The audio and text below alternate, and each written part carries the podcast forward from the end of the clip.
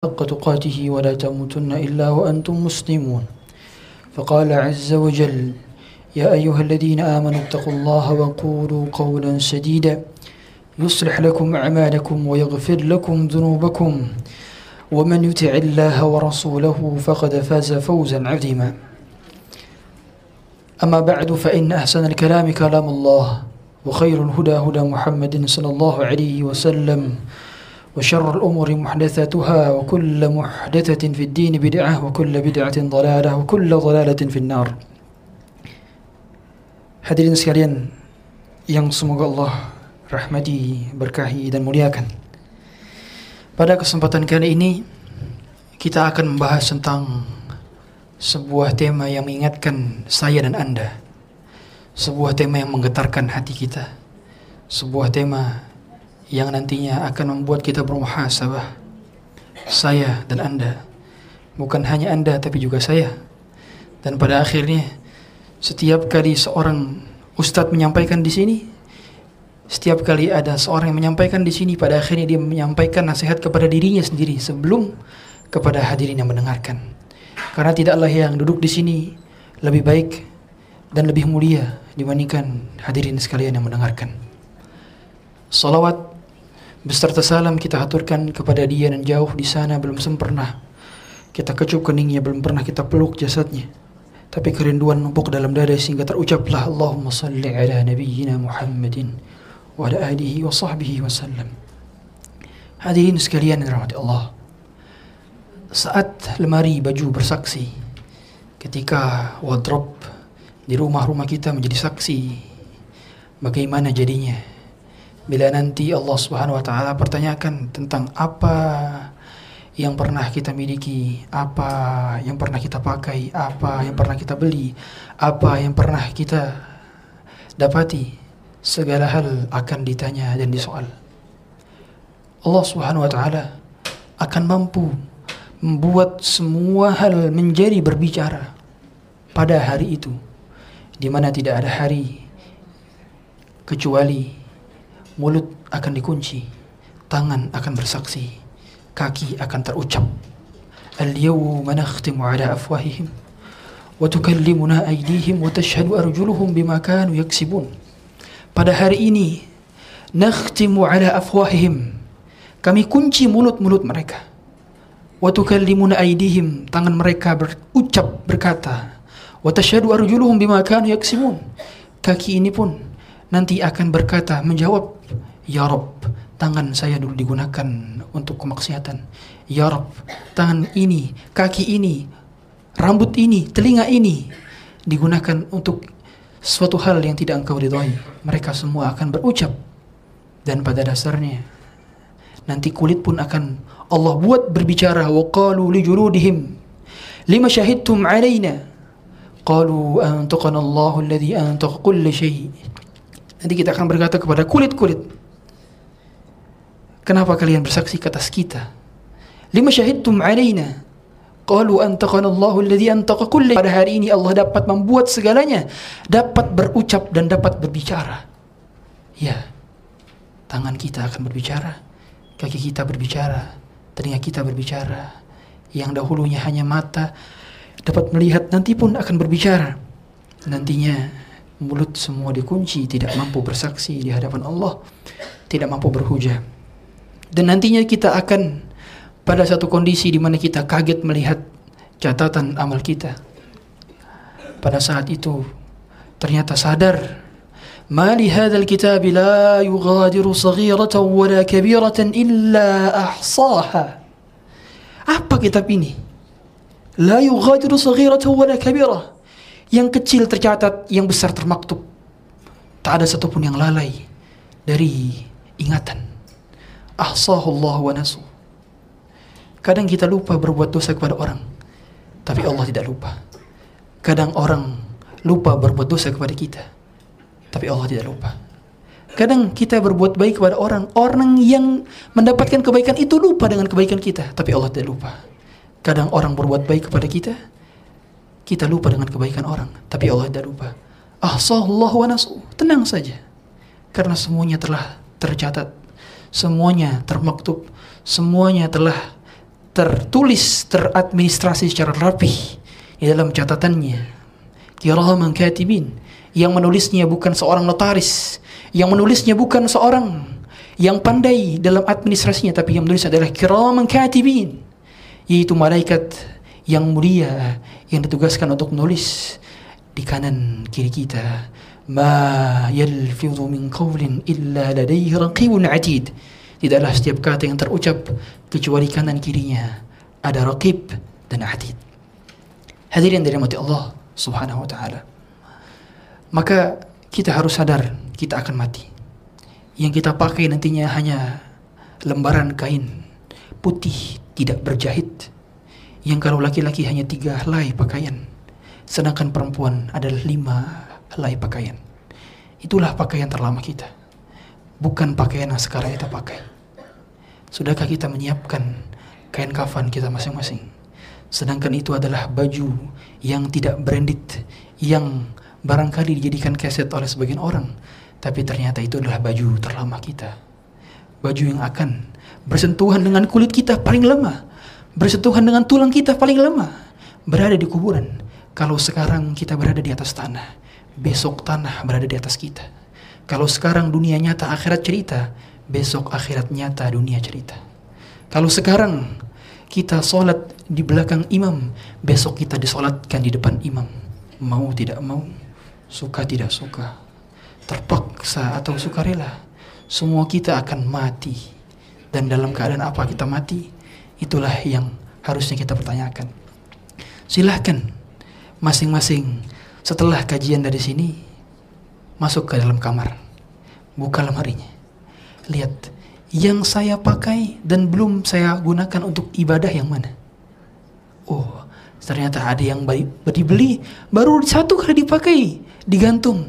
Mau dikasihin ke orang kok masih bagus? Mau dipakai kok jelek bingung. Akhirnya ditumpuk ditumpuk ditumpuk dan Allah akan menghisap. Ingat hadirin. Allah akan menghisap itu satu persatu. Baju yang kita pakai ini saya saya pakai baju ini nanti saya akan ditanya oleh Allah. Begitu pula baju saya yang warna yang lain akan ditanya oleh Allah. Peci saya ini saya punya peci dua. Satu warna hitam satu warna putih. Allah akan bertanya tentang peci hitam saya dan peci putih saya. Kenapa kapan kamu menggunakan peci putihmu untuk ketakwaan? Kapan menggunakan peci hitam untuk ketakwaan? Pun begitu. Gamis-gamis kita akan ditanya satu persatu. Lihatlah lemari kita. Betapa banyak kita menumpuknya. Tapi tidak diberikan kepada orang lain. Tidak juga digunakan. Demi Allah. Itu hanya memperlama hisap saja. Nantinya orang-orang kita tahu semua orang-orang kaya masuk surga lebih telat setengah hari dibandingkan orang-orang miskin. Satu hari di surga atau di akhirat sama dengan seribu tahun di dunia. Berarti setengah harinya adalah 500 tahun. Oleh karenanya dalam sebuah riwayat disebutkan bahwa Abdurrahman bin Auf masuk surga dalam keadaan merangkak karena banyaknya harta yang perlu dihisap. Dikarenakan yang dihisap oleh Allah Subhanahu wa taala apa yang masuk dan apa yang keluar apa yang pernah kita pakai dan apa yang pernah menjadi milik kita. Oleh karenanya, konsep berpikir orang beriman adalah dia berpikir, apakah harta ini bermanfaat untuk saya, untuk akhirat saya? Sebelum dia beli sesuatu, dia berpikir, hal yang fil akhirah. Apakah ini bermanfaat untuk akhirat saya? Kalau seandainya yang saya beli tidak membawa saya semakin mendekat kepada Allah, tidak membuat saya semakin dekat jaraknya dengan surga, maka lebih baik ditinggalkan karena hanya memperlama dan memperberat hisap-hisap saya saja. Oleh karenanya, ada ulama yang ketika ditawarkan tentang sebuah hadiah, ditawarkan mau beli ini, dia nanya, hal yang fil akhirah. Apakah jam tangan ini bermanfaat untuk akhirat saya? Atau hanya untuk memperlama dan memperberat hisap saya saja? Apakah handphone yang baru saya beli ini ternyata membuat saya semakin dekat kepada Allah? Apakah laptop, apakah baju, apakah gamis yang saya beli ini ternyata membuat saya dekat kepada Allah atau justru memperlama hisap-hisap saya? Itu pertanyaannya. Oleh karenanya dalam agama kita ada dua konsep zuhud dan wara. Zuhud dan wara. Zuhud itu bukan pakai compang-camping, bukan.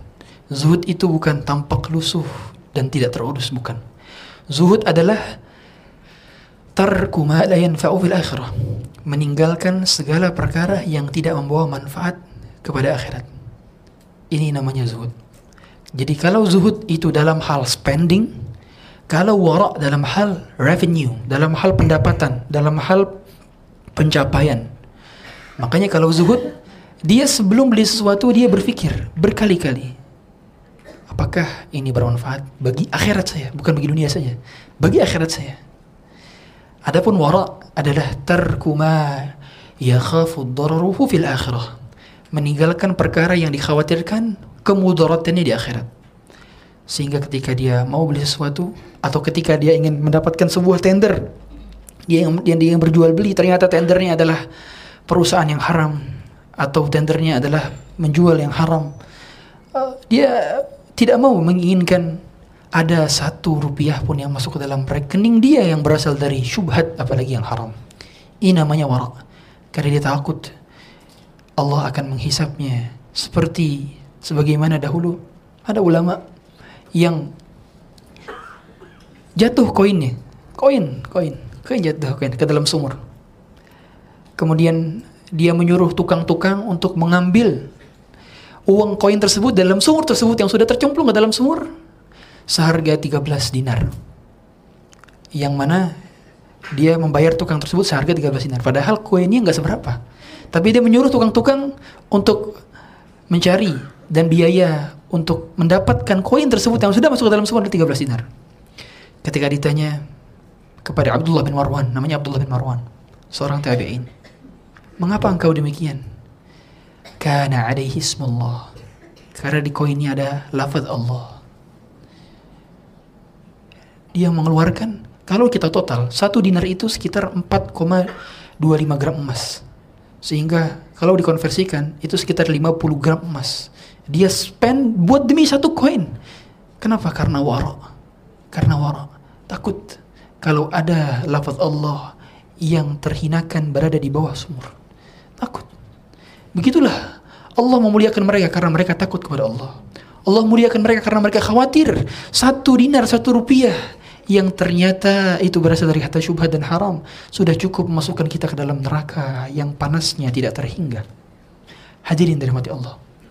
Betapa dahulu banyak sekali ulama-ulama yang mampu menghasilkan generasi hebat. Ternyata dikarenakan orang tuanya menjaga makanannya. Sampai-sampai kata ayahnya Imam Bukhari selepas ketika beliau sakaratul maut beliau sempat berkata demi Allah belum pernah ada satu zat haram yang masuk ke dalam kerongkongan apalagi syubhat kata dia. Satu zat satu butir kurma saja yang haram. Wajar dia menghasilkan anak seperti al-imam Bukhari yang hafalannya satu juta hadis yang berjalan menuju ribuan kilometer untuk menuntut ilmu hadis dan ternyata kitabnya kitab Sahih Bukhari adalah kitab paling otentik setelah Quran gak ada yang punya kitab paling otentik setelah Quran kecuali Al-Imam Al-Bukhari. Kenapa bisa? Ternyata orang tuanya menjaga makanan. Kenapa anak kita tidak soleh? Barangkali orang tuanya tidak menjaga makanan. Barangkali yang penting, yang penting masuk makan, yang penting kenyang. Subhanallah. Apa bedanya kita dengan orang kafir kalau begitu? Sedangkan kita tahu orang-orang kafir alladzina kafaru yatamatta'una wa ya'kuluna kama ta'kulul an'am wan naru mathwal lahum. Orang-orang kafir mereka menikmati dunia, mereka makan dari makanan-makanan yang Allah sediakan seperti cara makannya hewan. Bagaimana cara makan hewan? Bagaimana cara makan hewan? Kambing, kambing itu tidak pernah tahu dia makan rumput tetangga atau rumput milik tuannya. Sapi, sapi itu tidak pernah tahu dia minum air riba atau air halal, dia nggak pernah tahu. Dia makan dan minum aja setelah dia. Demikianlah orang-orang kafir. Tidak peduli dari hartanya di mana diambil, tidak perlu hartanya apakah halal atau haram, yang penting masuk ke dalam kerongkongannya untuk mengenyangkannya, untuk membuat dia bahagia. Tapi ternyata wannaru maswallahum. Neraka tempat kembalinya, maswallahum, tempat kembalinya. Kita tidak mau orang yang beriman mereka faham bahwa kehidupan ini singkat. Umur kita terbatas. Waktu kita terbatas. hidup kita terbatas, baju kita terbatas, maka jangan pernah sia-siakan keterbatasan kita dalam hal yang sia-sia dan fana. Oleh karenanya, sebelum kita nanti dihisap, perhatikan kembali harta kita. Jangan ada yang masuk kecuali yang halal dan jangan ada yang keluar kecuali untuk yang bermanfaat di jalan Allah. Sebelum kita membeli, berpikir berkali-kali agar jangan sampai tumpukan baju-baju yang menumpuk di lemari-lemari kita hanya menambah berat hisap kita saja. Di hari akhir, kenapa kamu dahulu beli warna seperti ini, baju seperti ini tidak kamu pakai? Allah akan tanya. One by one. One by one. Satu demi satu. Tidak terluput. Oleh karenanya kalau saran saya, saya juga nasihatkan kepada istri saya yang semoga lihat live streaming ini di Instagram atau di YouTube. Saya sering nasihati istri saya. Kalau mau beli baju saya, saya belikan baju tapi yang baju lama disedekahin. Dan dia sedekah biasanya ke teman-teman dia karena teman yang lama atau ke tetangga-tetangga. Mau alhamdulillah pada bagus-bagus ya. itu yang yang yang yang berusaha kami ajarkan. Bahkan beberapa tumpukan baju kami ini saya baju banyak kan mendapat di brand dari brand. Nggak jarang beli. Saya kasih kasih kasihin karena emang yang kita pakai coba kalau kita hitung itu rata-rata yang cuman menjadi itu itu aja rata-rata. Itu itu aja. Yang kita pakai dalam seminggu coba patokan tujuh tujuh tujuh tujuh tujuh helai pakaian. Yang masuk ke dalam mesin cuci itu itu lagi itu, itu lagi. Ternyata demikian. Ternyata baju-baju lama hanya menjadi tumpukan belaka ya. tentunya dalam hal ini kalau kita bahas dari sisi fikihnya pertama baju yang boleh dibeli adalah baju yang menutup aurat yang kedua adalah tidak transparan tidak transparan. Jadi kalau baju-baju muslimah maka hendaknya tidak transparan dan juga tidak ketat. Jadi menutup aurat itu bukan seperti kita nutup makanan seperti dirapetin enggak, tapi tertutup dan tidak me, apa namanya? tidak naplak ya, tidak tidak berbentuk aurat. Demikian kata Syekh Utsaimin. Bahkan kata Syekh Utsaimin seandainya ada orang menutup aurat tapi terlihat lekukan tubuhnya maka dia tidak mencukupi dalam menutupi auratnya. Oleh karenanya, pastikan yang kita beli itu baju yang menutup aurat. Cara mengukur baju kita sudah sesuai dengan syariat atau belum? Sederhana. Kalau bagi ibu-ibu, bisakah bajunya dipakai sholat? Itu. Kalau di, bisa dipakai sholat berarti itu sudah memenuhi kriteria bahwa dia memang itu baju muslimah. Baju yang memang pada saat dalil yudinina zinatahun yudinina min jalabibihin. Pada saat ayat hijab turun ayat hijab turun itu tahun kelima hijriah. Pada saat itu sahabat sahabiat belum pada belum belum pada pakai hijab. Baru turun pada tahun kelima hijriah. Kata Ummu Salamah walamma nazalatil ayah. Ketika ayat turun yudnina min jalabibihin disuruh para wanita untuk apa namanya mau meleraikan daripada uh, jilbab-jilbabnya maka kata kata Ummu Salamah ka'anna ala ru'usihinna al-ghirban min al-akisa. Maka wanita-wanita Ansor pada saat itu bentuknya seperti burung gagak. Burung gagak itu gimana? Warnanya hitam dan penuh dengan tertutup, tertutup semuanya. Ini di antara bukti ketakwaan daripada para wanita Ansor ketika itu. Ini semangatnya para sahabiat dalam mengamalkan ilmu syariat. Ketika dalil sudah datang perintah, maka tidak ada lagi jalan lain kecuali mentaati perintah tersebut. Oleh karenanya, kalau kita mau ngasih pakaian ke orang lain, pastikan pakaian tersebut juga memenuhi syariat. Contoh, sebelum kita pakai hijab, kita punya tumpukan pakaian yang uh, tidak menutup aurat atau ketat. Justru kalau dikasih orang lagi, maka dipakai dia, kita ikut berdosa. Yeah. Jangan justru. Kecuali kalau kita kasih kepada orang yang memang kita sudah make sure ke dia, kamu pakai ini jangan di luar rumah. Kamu pakai ini di dalam rumah. Sehingga saya nggak ikut dapat dosa. Makanya saya, saya ngisi kajian di Tanah Abang, di Masjid Tanah Abang. Itu pedagang semua. Saya pernah bilang, bapak-bapak yang jualan kaos wanita yang tidak menutup aurat itu nggak boleh bapak-bapak. Saya bilang karena kalau bapak-bapak bisa memastikan yang beli itu hanya memakai di dalam rumahnya saja, itu baru bisa. Tapi rata-rata kita lihat, yang tidak memakai hijab lebih banyak daripada yang hijab atau tidak? Lebih banyak. Sehingga hampir hampir bisa dipastikan dari pembelinya itu ada yang memakai untuk di luar rumah. Ini mau nggak mau nggak boleh ngejual. Makanya kalau ngejual nih ke orang-orang yang ikut dia ikut pengajian baru boleh karena dia pasti pakainya dalam rumah. Kaos-kaos wanita itu itu baru dua kali dalam rumah. Kalau dipakai di luar rumah sudah pasti dia ikut menanggung dosanya. Oleh karenanya kalau untuk mau ngasih juga ke serabat, ke saudara, kerabat, tetangga, pakaian-pakaian yang dahulu belum menutup aurat, maka kasihkanlah kepada orang yang memang akan memakainya di rumah saja, bukan di luar rumah. Yang makai di hadapan suaminya. Ya. Dan juga penting sekali bagi para ibu-ibu sekalian, kalau pernah punya foto, foto yang belum menutup aurat dan pernah dipost di sosial media, di Facebook, di Instagram, uh, di sosial media lainnya, itu hendaknya dihapus. Karena kita bakal punya dosa jariah kalau demikian. Makanya kenapa berat sekali yang dahulunya menjadi selebriti biasanya.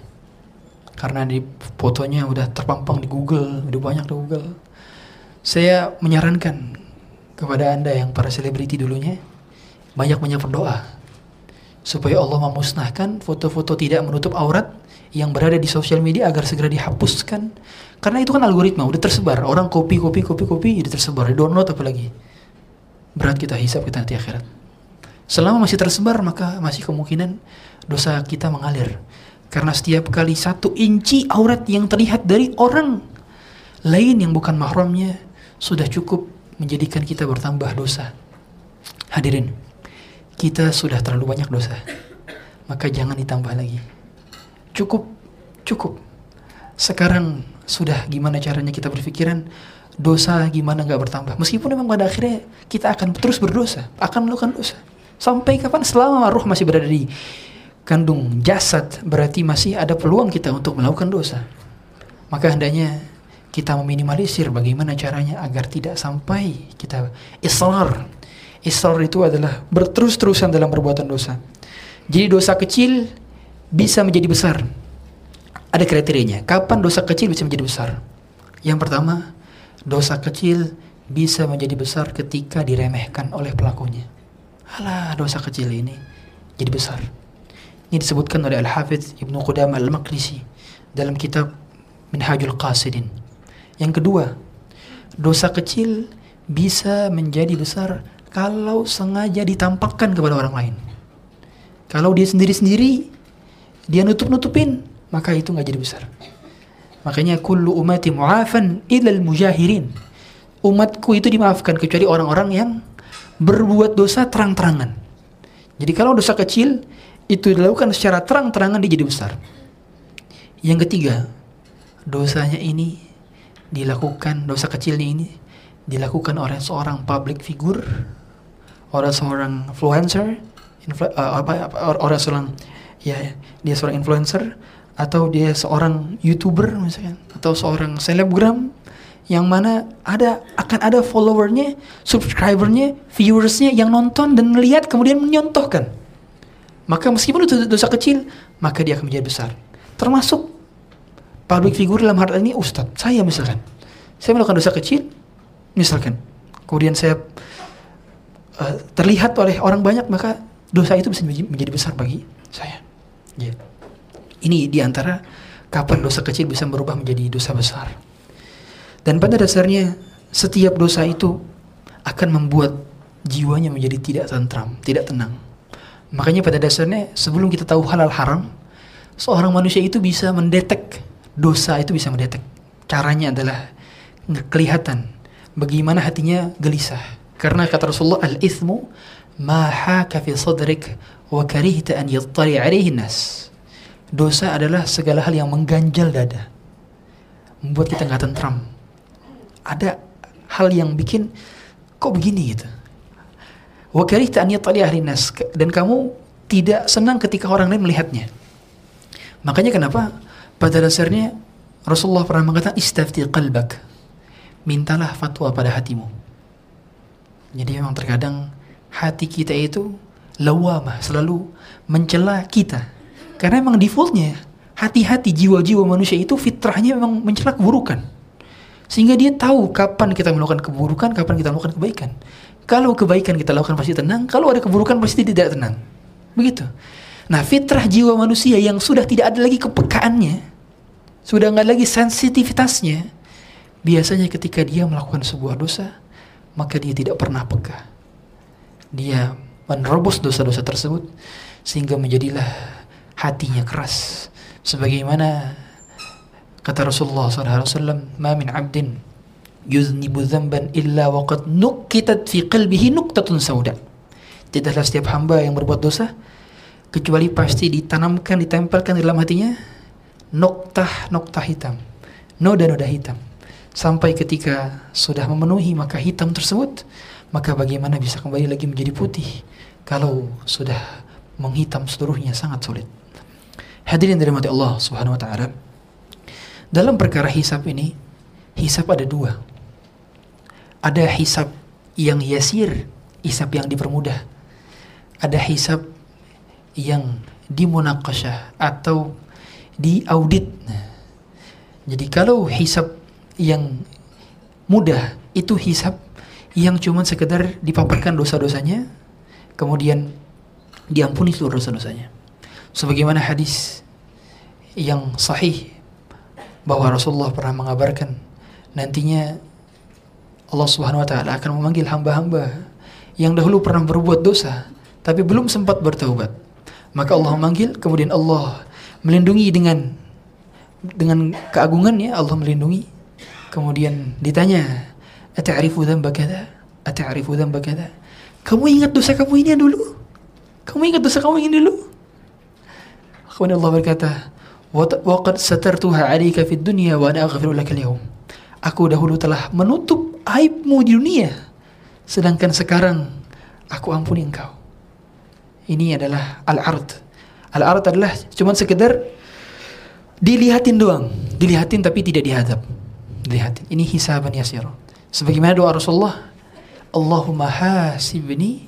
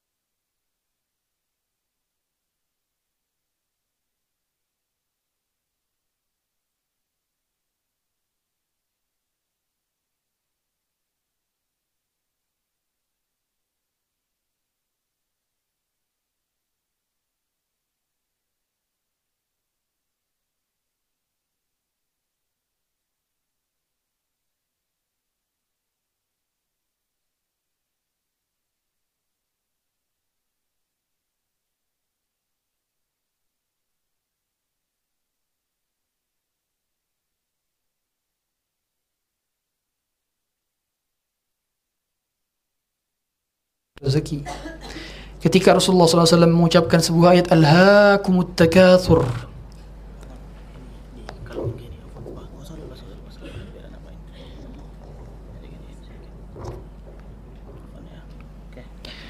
Kata Rasulullah Alhaakumut takathur Kemudian ayat ini didengarkan oleh Abdullah bin Syekhir Kata Abdullah bin Syekhir Rasulullah SAW berkata kemudian Yaqulu bunu Adam Mahdi Mahdi Anak cucu Adam selalu berkata hartaku oh hartaku Wahal laka ya bena Adam min malik illa ma akalta fa afnait Memang hartamu kau gunakan untuk apa? Padahal yang kau makan nantinya akan menjadi kotoran Au ma labista fa ablait yang kau pakai nantinya akan usang.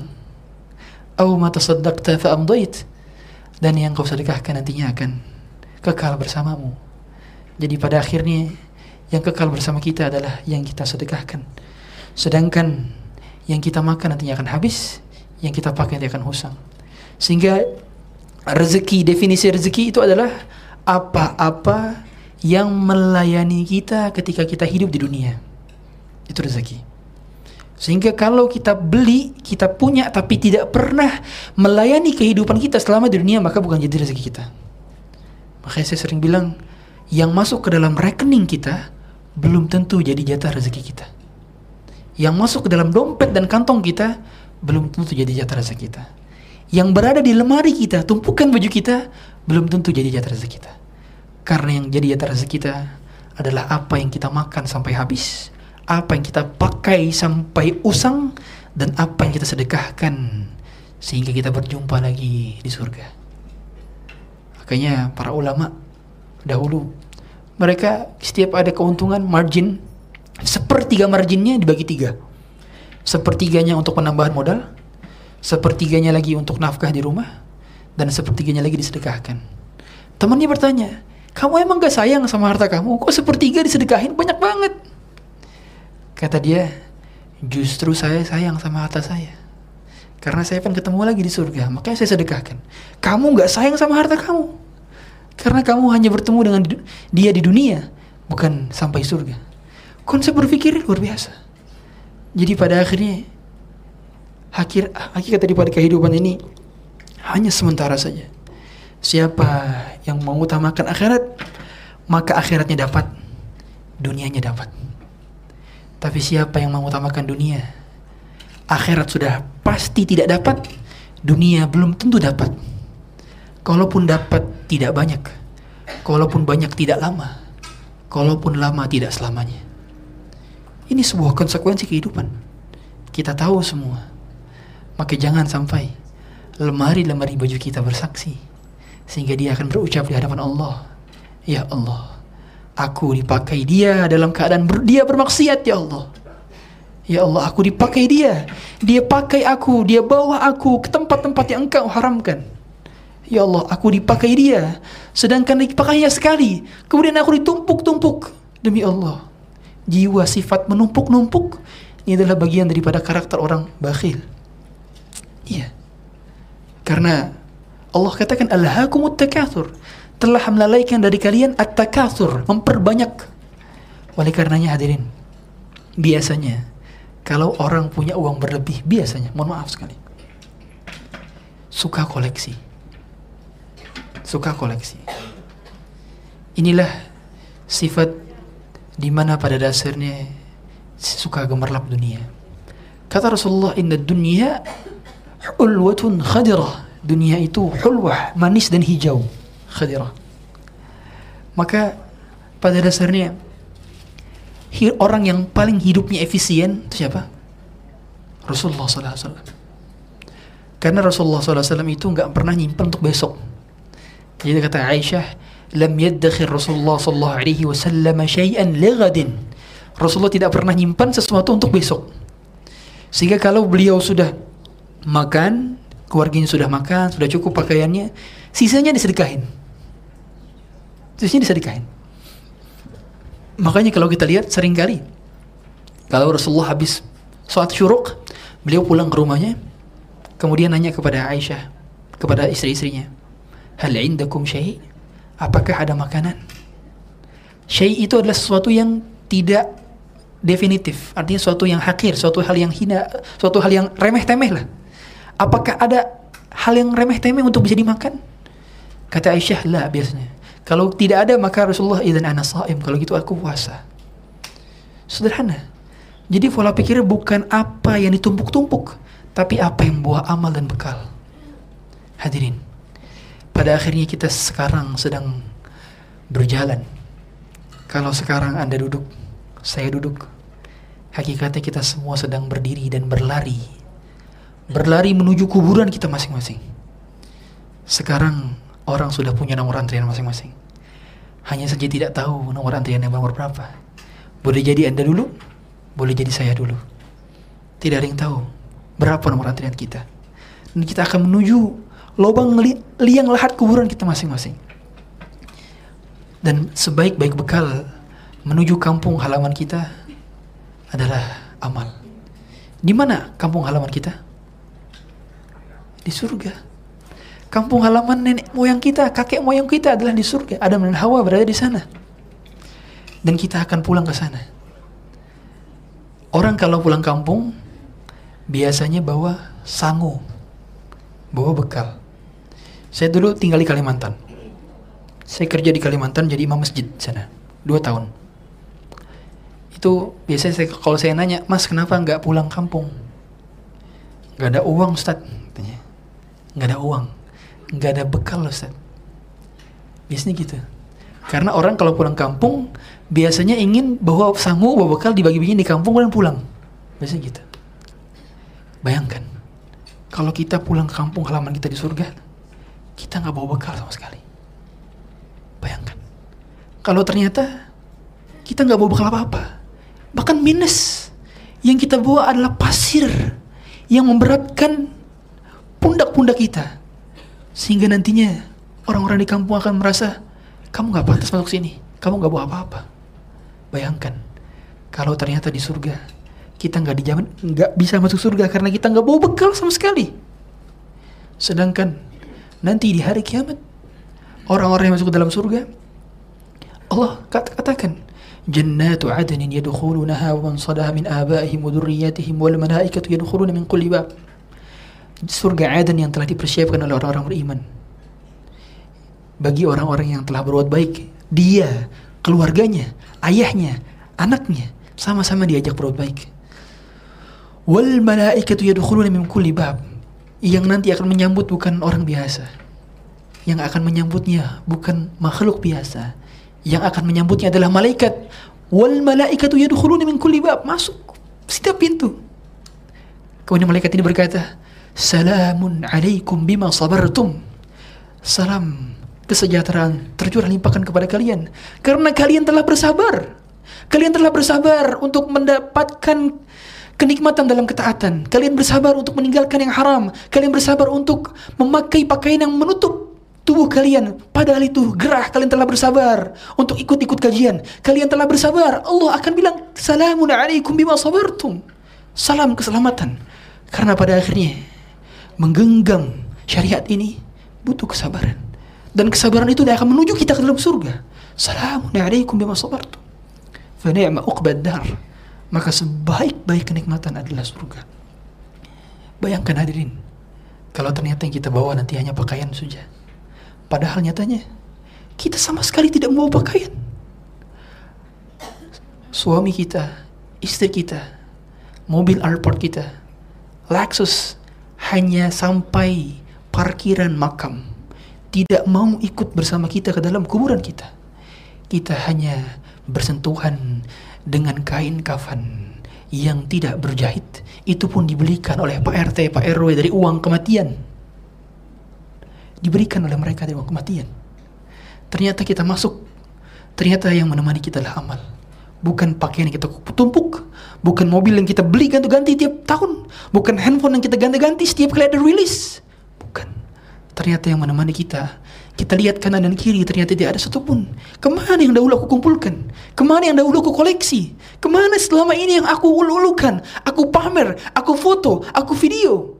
Ternyata tidak lagi menemani kita sedangkan kita berada di alam barzakh Allah alam ribuan tahun puluhan ribu tahun jutaan tahun sampai Allah membangkitkan kita kembali dalam keadaan tidak memakai satu helai pakaian sedikit pun tidak memakai alas kaki tidak dikhitan yuhsyarun nas yawmal qiyamah hufatan uratan ghurla pada hari itu di hari kiamat di mana manusia akan dibangkitkan dalam keadaan hufatan dalam keadaan tidak beralas kaki uratan telanjang bulat ghurla tidak dikhitan kalau pada saat ini kita bisa dipersilahkan duduk, nantinya tidak ada yang duduk.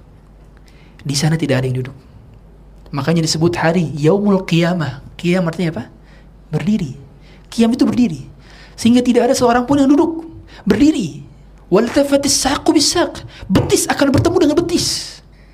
Saking sesaknya di hari kiamat, di padang masyar, betis bertemu dengan betis. Sak sekali ila rabbika yawma idil masaq yaqul insanu yawma idin aina al-mafar manusia pada hari itu akan berkata di mana tempat pelarianku aina al-mafar kalla la wazar tidak ada tempat pelindung pada saat ini ila rabbika yawma idin al-mustaqar pada hari ini tempat kembali hanya Tuhanmu ke arah tempat kembali lagi ya. Oleh karenanya di hari kiamat orang-orang nantinya hanya akan lari, lari. Suami lari dari istrinya, istri lari dari suaminya, anak lari dari bapaknya, bapak lari dari anaknya. Kenapa? Takut dihisap. Yaum yafirrul mar'u min akhi. Di mana saudara lari dari saudara lainnya. Wa ummihi wa abihi. Lari juga dari bapak dan ibunya yang membesarkannya. Wa sahibatihi wa bani. Lari dari istrinya, lari dari suaminya, lari likulli imri'in yawma idzin minhum sya'nu yughni. Pada hari itu, setiap orang memiliki perkaranya masing-masing. Yughni, sibuk dengan perkara masing-masing. Kata Imam Al-Qurtubi dalam tafsirnya, pada hari itu suami takut ditanya oleh Allah, kenapa kamu tidak menjadi suami yang baik bagi istrimu? Istri akan ditanya Allah, kenapa kamu tidak taat sama suamimu? Lari. Takut ditanya sama pasangannya masing-masing, takut tanya sama anaknya, takut tanya sama orang tuanya. Takut. Kenapa kamu ketika jadi orang tua tidak mendidik anakmu? Nanti yang akan menuntut bukan lagi Allah bayangkan. Tapi siapa? Anak-anak kita. Pasangan kita. Orang tua kita. Menuntut kita sehingga kita lari. Takut. Ya Allah. Saya berpikir betapa saya seorang suami yang buruk. Seorang ayah yang buruk. Saya bayangkan kalau saya berada di sana. Mungkin saya akan lari juga. Dan pada akhirnya kita tidak tahu keadaan kita di hari kiamat seperti apa. Dan nantinya orang-orang akan ditampakkan tentang harta-harta yang selama ini dikumpulkan. Yauma la yanfa'u malu banun. Di hari di mana tidak lagi bermanfaat harta dan anak-anak. Harta yang kita kumpulkan tidak bermanfaat. Oleh karenanya nanti di hari kiamat nantinya Allah akan membuat semua benda-benda di bumi keluar tiba-tiba di hari kiamat ya di dalam surat Al-Zalzalah ya. Allah akan buat sehingga perhiasan akan terlihat terlihat semua di hadapan manusia dari segala macam emas, perak, uranium, segala macam akan terlihat lain fa'umalu wa banun tidak berguna lagi harta dan anak-anak illa man atallaha biqalbin salim kecuali yang datang dengan hati yang bersih Hati yang bersih tidak membawa hasad kepada orang lain. Hati yang bersih tidak membawa dosa kepada Allah dan dosa kepada makhluk. Maka hadirin, mulai sekarang tancapkan ke dalam cita-cita kita. Cita-cita paling utama adalah mati tidak bawa dosa. Baik dosa kepada makhluk maupun dosa kepada Khalik. Mati dalam keadaan aku tidak punya musuh. Tidak punya musuh kita harus camkan. Hidup kita semakin berilmu, semakin beramal soleh, maka hidup kita akan tenang. Kita akan menjalani kehidupan ini dengan penuh ketenangan dan dengan penuh ketawaduan. Makanya yang pada akhirnya sudah dijamin adalah rezeki dan kematian. Kita tidak bisa lari dari pembagian rezeki Allah nggak bisa. Manusia itu tidak akan pernah bisa lari dari rezeki. Sehingga kalau kita sedang dapat sebuah tawaran gitu ya kamu mau gak ini dia bilang saya nggak mau itu haram Kemudian orang bilang, kamu nolak rezeki, katanya. Salah. Pada akhirnya rezeki itu tidak bisa ditolak. Rezeki tidak akan pernah bisa ditolak sebagaimana kita mau menolak kematian. Tidak akan pernah bisa. Seandainya kamu tidak tahu di mana rezekimu berada, maka rezekimu tahu di mana kamu berada. Makanya seorang kalau sudah dijamin, dia sudah faham tentang hal yang dijamin, dia akan secure terhadap hal yang tersebut. Dia akan mencari hal-hal yang tidak belum dijamin, yang belum dijamin. Apa yang belum dijamin? Ternyata surga neraka kita belum dijamin.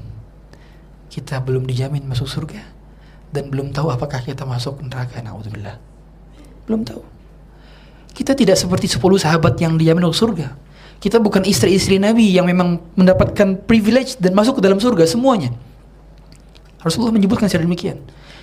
Kita juga bukan Ukasyah bin Mihsan yang dikatakan sabaqah ka Ukasyah yang dia masuk ke dalam salah satu dari penghuni surga dan dia masuk surga tanpa adab tanpa hisab sabaqah ka Ukasyah pada saat dalil Rasulullah mengatakan yadkhulul jannah sab'una alafin ummati min ghairi adab wala hisab kita bukan mereka yang disebut secara eksplisit dari lisan Rasulullah SAW maka kita sebagai pada hakikatnya sedang tergopoh-gopoh menuju surga kita masing-masing.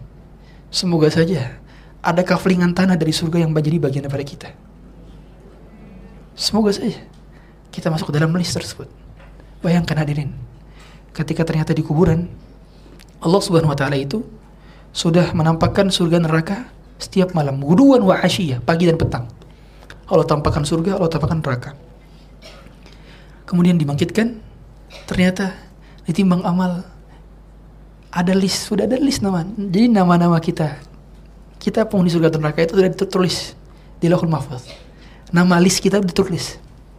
Ma minkum min ahadin illa wa qad kutiba maq'aduhu fi an-nar fil jannah. Tidaklah setiap di kita kecuali telah tertulis list namanya di surga atau neraka. Ada tertulis. Kemudian sahabat bertanya, kalau gitu untuk apa ya Rasulullah kita beramal kalau sudah tertulis?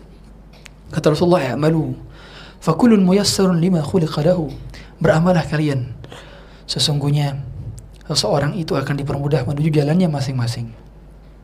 Oleh karenanya, bayangkan kalau ternyata kita dibangkitkan, ternyata nama kita tidak ada dalam list penghuni surga. Gimana? Ya Allah. Sangat sedih sekali. Ternyata tempat kembalinya neraka. Bersama ini dikumpulkan apa yang dicintainya. Makanya kita hendaknya mencintai kebaikan dan mencintai orang yang berbuat kebaikan. Karena meskipun amal kita sedikit, kita akan dikumpulkan bersama orang yang kita cintai. Sebagaimana dahulu Anas bin Malik berkata, "Ya Rasulullah, pada situ ada orang Arab Badui datang kepada Nabi ya Rasulullah. Sesungguhnya amalku tidak sama seperti Abu Bakar, tidak sama seperti Umar. Tapi aku mencintai Allah dan Rasulnya dan aku mencintai Abu Bakar dan Umar. Kata Rasulullah, Anta ma'aman ahbabta. Kamu bersama orang yang kamu cintai. Nanti di hari kiamat. Maka pastikan orang yang kita cintai adalah orang yang mencintai Allah dan orang yang kita cintai juga dicintai oleh Allah. Jangan pernah dapatkan kecintaan kita pada hal-hal yang tidak ada kaitannya dengan kecintaan lagi kepada Allah. Oleh karenanya ungkapan uhibbuka fillah saya mencintaimu karena Allah ini adalah ungkapan yang dipertanggungjawabkan di hari kiamat. Saya biasanya mengungkapkan ini kepada guru saya yang berkesan, baik guru saya di pondok maupun guru-guru saya di LIPI ya dulu. Saya ungkapkan uhibbuka fillah ya Syekh, uhibbuka fillah Ustaz. Saya biasa ungkapan ini. Biasa sama seorang yang memang berkesan sekali dalam hidup saya. Dan dia bukan hanya berucap saja tapi juga menjadi teladan, dikagumi, dicintai. Itu ya. Saya mengungkapkan, ya Ustadz, anak aku, anda cintakan kepada antum karena Allah. Biasanya anda, anda bilang kayak gitu. Dan ternyata pada akhirnya kecintaan kita ini akan akan betul-betul ditanya oleh Allah. Betulkah kita mencintainya? Dan betulkah atas dasar Allah? Karena pada akhirnya kecintaan, kalau kita bilang uhibbuka fillah, berarti orang kita cintai itu setiap kita cinta kepada dia maka bertambah iman kita dan amal soleh kita. Itu. Makanya kalau kita mencintai hal yang sama sekali tidak menambah iman dan amal soleh kita, maka lebih baik tidak perlu kita mencintai. karena kecintaan hakikatnya adalah given.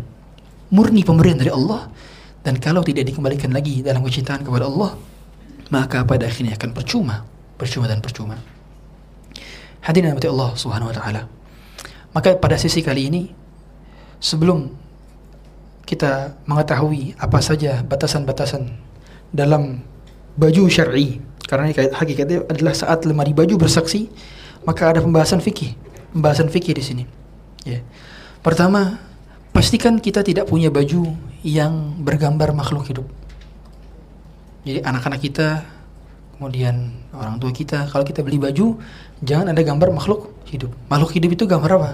Gambar hewan, gambar manusia yang kepalanya bersambung dengan badan, yang face-nya itu kelihatan full, itu juga tidak boleh. Kalau misalkan misalkan dia bentuknya kartun, maka usahakan faceless. Faceless. Dia nggak ada matanya misalkan atau nggak ada hidungnya nggak ada mulutnya. Itu lebih aman. Karena uh, asyadun nasi azaban yaumil qiyamah al musawwirun orang-orang yang pertama kali yang mendapatkan azab yang paling berat di hari kiamat adalah al musawwirun al musawwirun kata para adalah pertama orang yang memang menggambar tiga dimensi patung. Yang kedua adalah gambar-gambar yang memang bentuknya makhluk hidup dia gambar manusia dia gambar hewan yang lengkap secara utuh. Nah, itu tidak boleh. Anggota tubuhnya. Pastikan baju-baju kita tidak ada. Saat kalau udah punya gimana? Kalau udah punya maka kata perlama dijadikan sebagai benda-benda yang tidak terhormat. Keset, kemudian taplak, kemudian hording. Kalau kalau hording nggak masuk kayaknya. Kalau hording masih muliakan. Uh, kemudian apa tuh? Bantal, ya, itu masih boleh. Iya, uh, keset segala macam. Itu kalau yang ada uh, berwarna. Ya berwarna. Kalau ada yang bentuk makhluk hidup. Nah, kalau kita udah uh, dipakai untuk itu ada lebihan misalkan dikasih ke orang dan orang itu juga kita make sure dia nggak menggunakan pakaian itu kecuali untuk tadi. Dia nggak pakai di baju. Ya yeah, ini kalau demikian. Kalau dibakar gimana Ustaz? Ya, di, nggak perlu dibakar nggak perlu dibakar justru akan sia-sia itu pada akhirnya dialih fungsikan lebih baik oleh karenanya harta-harta yang dihasilkan dari riba, harta-harta yang dihasilkan dari mencuri atau pinjol atau judi online misalkan. Ya. Saya lagi marak nih harta judi online nih kan. Ya, bisa beli picek tapi rumahnya kejual. Ya, percuma. Nah, itu harta-harta yang hasil dari uh, haram itu kalau dia bertobat maka menjadi miliknya. Tapi kalau harta-harta yang haramnya diambil dengan cara mencuri, korupsi, maka itu wajib dikembalikan kepada negara atau kepada institusi di mana dia bekerja. Ya. Dalilnya apa? Dalilnya adalah wa in intaha falahu ma salaf wa amruhu ila Allah. Dalam surat Al-Baqarah Allah katakan kalau dia berhenti maka dia mendapatkan harta-harta yang sebelumnya. Begitu pula Allah kata Allah wa in tubtum falakum ru'usu amwalikum la tadlimu wa la tudlamun. Kalau sudah bertobat maka kamu mendapatkan ru'usu amwalikum. Bagian daripada harta yang telah dia punya terdahulu. La tadlimu wa la tudlamun. Kalian tidak menzalimi dan kalian tidak terzalimi. Ya. Nah, ini, ini yang pertama. Kemudian bagi para lelaki maka tidak boleh menggunakan kain sutra. Bahan berbahan sutra ini tidak boleh. Karena kalau sutra, sutra itu sutra bukan sutra sintetis ya. Sutra memang sutra yang berasal dari ulat sutra. Tidak boleh. Dikarenakan kenapa? Karena sutra adalah pakaiannya laki-laki nanti di hari kiamat, ada di surga. Kemudian juga laki-laki tidak boleh pakai apa? Cincin emas. Cincin emas juga bagian daripada uh, yuhallawna fiha min asabira min zahab wa yalbasuna thiyaban khudran min sundus wa istabrakin muttaki'ina fiha al-ara'ik ni'ma thawab wa hasrat. Dalam surat Al-Kahfi Allah katakan yuhallawna fiha min asabira min zahab. Jadi orang laki-laki itu pakai apa? Pakai cincin yuhallawna fiha. Dia, dia, punya gelang, cincin emas, kalung. Nah, bentuk emas di hari kiamat. Min zahab wa yalbasuna thiyaban khudran dan dia pakai baju hijau. Jadi bajunya penghuni surga warnanya apa? Hijau. Ya, ini surga. Tapi kalau sebaiknya jangan hijau kalau saya. Nanti dikategorikan partai tertentu. ya, hijau. Hijau itu baju penghuni surga. Ya, khudram. Min sundusi wa istabarak. Dan dia pakai perhiasan-perhiasan muttaqiina fiha al-ra'ik. Muttaqin itu gimana? Nah, muttaqin itu uh, apa sen bersender bersender bertelekan, bertelekan di kasurnya adalah araik. Araik ini adalah kasur pengantin. Ibu-ibu kasurnya masih pengantin apa enggak? Kasur pengantin dihias itu ya. Nah itu penghuni surga mereka tidurnya di araik. Araik arika. Arika. Dan di sini dijama bukan bukan arika tapi araik berarti besar. Besar dan banyak kasurnya dan ini bisa berganti-ganti di sana. Araik. Ni'mat thawab itulah sebaik-baik ganjaran dan pahala. Ya. Wahasunat murtafaqah. Ya. Nah, uh, berarti kalau laki-laki nggak boleh pakai yang perhiasan. Kalau wanita boleh. Tapi tidak boleh sampai berlebihan yang melebihi uruf. Makanya kalau zakatul hulli la zakat adalah perhiasan-perhiasan yang kita pakai sehari-hari itu nggak kena zakat. Kalau bagi perempuan yang dipakai sehari-hari. Tapi jangan pula dipakai sehari-harinya seperti di etnis tertentu ya. Satu tangan dia pakai. Antingnya banyak, kalungnya luar biasa. Habis pulang haji lagi. Ini enggak seperti itu. Jadi dipakai yang sewajarnya. Apa yang dipakai sewajarnya? Itu pun kalau saran saya, saran saya sebaiknya tidak dipakai di luar rumah ya. Meskipun ke itu apa menunjukkan menunjukkan kemewahan pada akhirnya. Tapi tidak masalah pada akhirnya mubah juga, mubah tapi tidak sampai berlebihan. Kalau berlebihan maka kena zakat, maka kena zakat, ya. tidak berlebihan. Dan kalau laki-laki juga, kalau laki-laki kaitannya, mereka juga pakaiannya tidak ngetat juga. Sekarang banyak celana-celana, oke okay, ankle pants, celananya ankle pants, tapi ngetat. Nah ini tidak dianjurkan pada dasarnya. Jadi karena kan definisi aurat itu adalah menutupi sampai tidak membentuk anggota tubuh. Ya. Dan juga pada dasarnya pakaian. Nah, ingat, kita harus harus tahu fungsi pakaian itu adalah menutup aurat. Ya, menutup aurat dan juga agar orang tidak fokus kepada kita pada hal-hal yang mereka tidak layak untuk melihat kita. Jadi memang pada dasarnya fungsi pakaian itu membuat orang menundukkan pandangan. Ingat, fungsi pakaian adalah membuat orang menundukkan pandangan kepada kita, bukan semakin melihat kita. Paham ya? Nah, jadi mohon maaf sekali. Kalau kita berpakaian, hendaknya kita pikirnya justru orang jangan sampai lihat kita.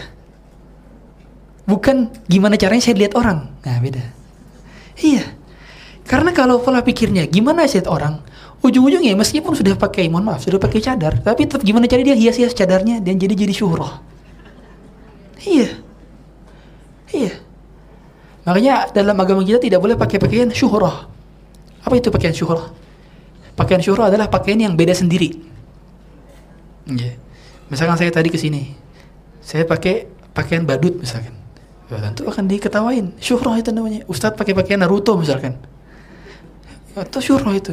Nah, umumnya kan pakai gamis atau pakai koko, kimko. Nah, itu, itu berarti uh, bukan syuhrah.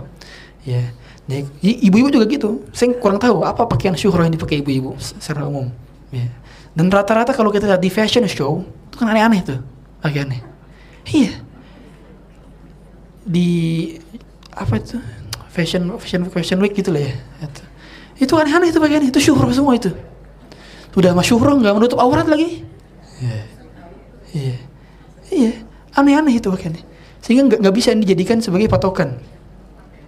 Patokan oleh karenanya pakaian-pakaian yang umum dipakai, yang umum dipakai itu adalah pakaian-pakaian yang memang secara secara syariat menutup aurat sekaligus secara secara budaya dan tradisi itu tidak menyalahi pada umumnya pakaian yang daerah tersebut gitu ya. Oleh karena dahulu Rasulullah SAW ketika masuk ke dalam kota Madinah itu sahabat yang berada di Ansor yang mereka nggak tahu Rasulullah yang mana Sampai-sampai menyangka Abu Bakar sebagai Rasulnya. Ya. Sampai suatu ketika Abu Bakar ngasih baju kepada Rasulullah SAW sehingga baru paham lah, oh ternyata Rasulnya itu yang ini bukan Abu Bakar. Inilah yang menjadikan menjadikan pada dasarnya tidak boleh pakai pakaian syuhrah.